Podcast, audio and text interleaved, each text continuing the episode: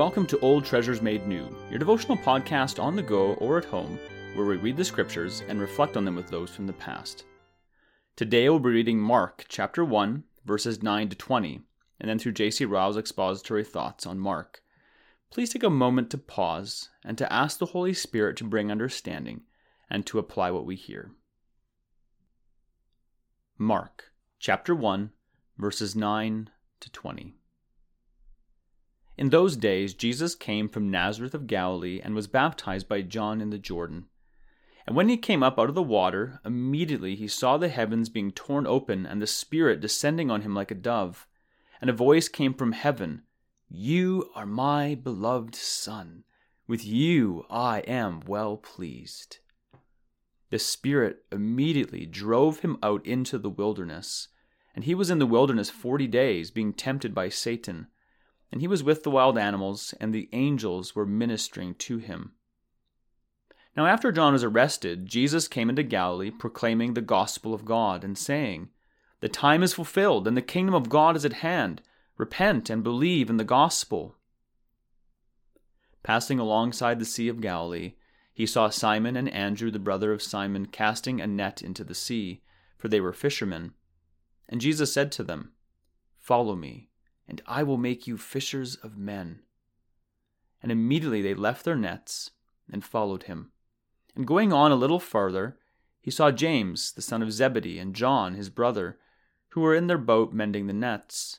And immediately he called to them, and they left their father Zebedee in the boat with the hired servants and followed him. This is the word of the Lord. This passage is singularly full of matter. It is a striking instance of that brevity of style which is the peculiar characteristic of Mark's Gospel. The baptism of our Lord, his temptation in the wilderness, the commencement of his preaching, and the calling of his first disciples are related here in 11 verses. Let us notice in the first place the voice from heaven which was heard at our Lord's baptism. We read, And a voice came from heaven, You are my beloved Son, with you I am well pleased. That voice was the voice of God the Father. It declared the wondrous and ineffable love which has existed between the Father and the Son from all eternity. The Father loves the Son and has given all things into his hand. John 3:35. It proclaimed the Father's full and complete approval of Christ's mission to seek and to save the lost. It announced the Father's acceptance of the Son as the mediator, substitute, and surety of the new covenant. There is a rich mine of comfort in these words for all Christ's believing members.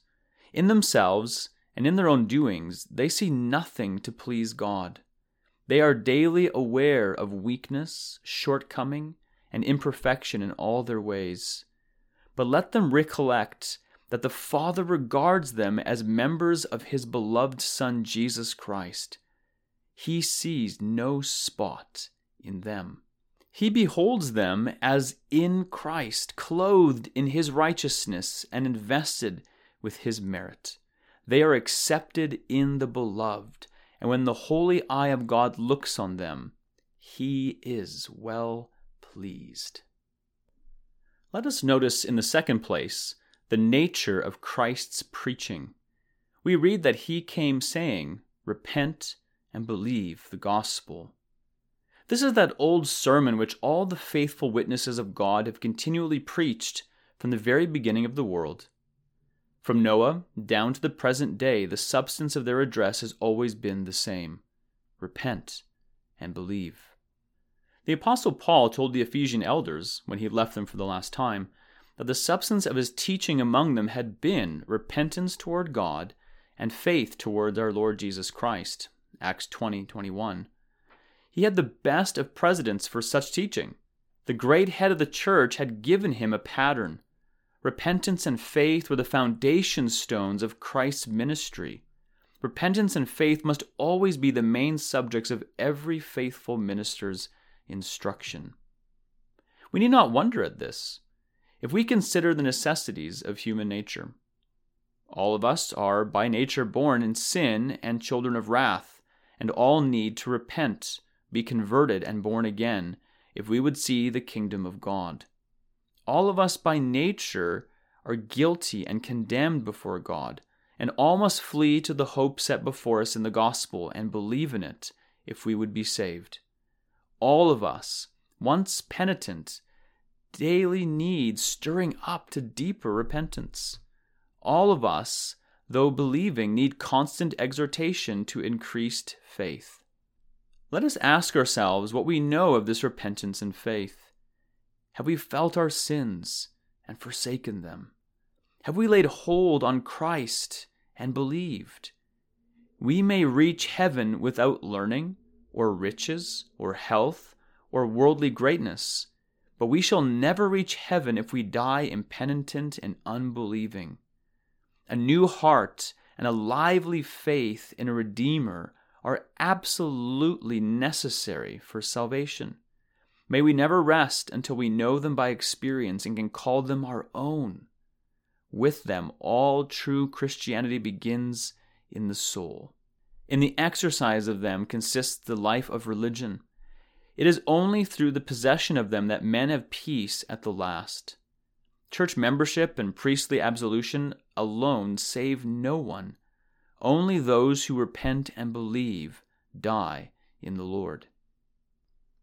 Let us notice in the third place the occupation of those who were first called to be Christ's disciples. We read that our Lord called Simon and Andrew when they were casting a net into the sea, and James and John while they were mending their nets. It is clear from these words that the first followers of our Lord were not the great of this world. They were men who had neither riches, nor rank, nor power.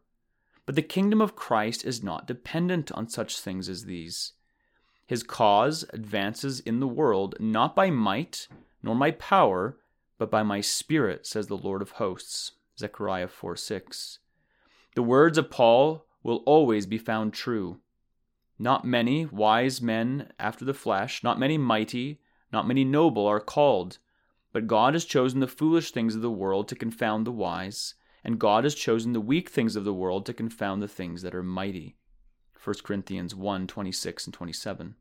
The church, which began with a few fishermen and yet spread over half the world, must have been founded by God.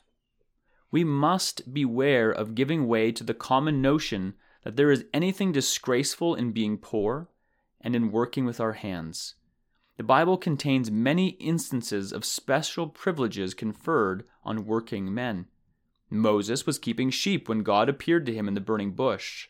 Gideon was thrashing wheat when the angel brought him a message from heaven. Elisha was plowing when Elijah called him to be a prophet in his place. The apostles were fishing when Jesus called them to follow him. It is disgraceful to be covetous, or proud, or a cheater, or a gambler, or a drunkard, or a glutton, or unclean. But it is no disgrace to be poor. The laborer who serves Christ faithfully is far more honorable in God's eyes than the nobleman who serves sin.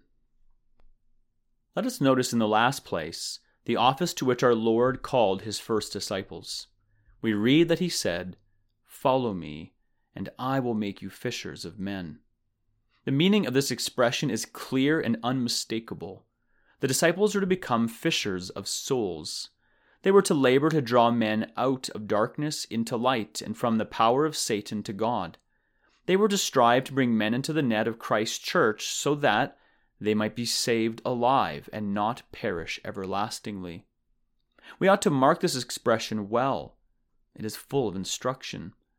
It is the oldest name by which the ministerial office is described in the New Testament. It lies deeper down than the name of bishop, elder, or deacon. It is the first idea which should be before a minister's mind.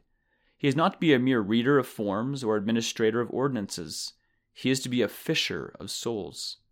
The minister who does not strive to live up to this name has mistaken his calling. Does the fisherman strive to catch fish? Does he use all means and grieve if unsuccessful? The minister ought to do the same. Does the fisherman have patience? Does he toil on day after day and wait and work on in hope? Let the minister do the same. Happy is that man in whom the fisherman's skill and diligence and patience are all combined. let us resolve to pray much for ministers. Their office is no light one if they do their duty. They need the help of many intercessors from all praying people. They have not only their own souls to care for, but the souls of others. No wonder that Paul cries, Who is sufficient for these things? 2 Corinthians 2:16. If we never prayed for ministers before, let us begin to do this today. That is the end of Ryle's expository thoughts for these verses. Let us carefully consider what we've heard today, and may the Lord be pleased to bring the growth for His glory.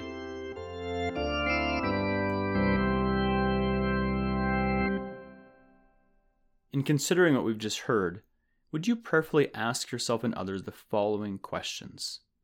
First, are we aware and confident that there is nothing in ourselves that pleased a holy God other than being in Jesus Christ through faith?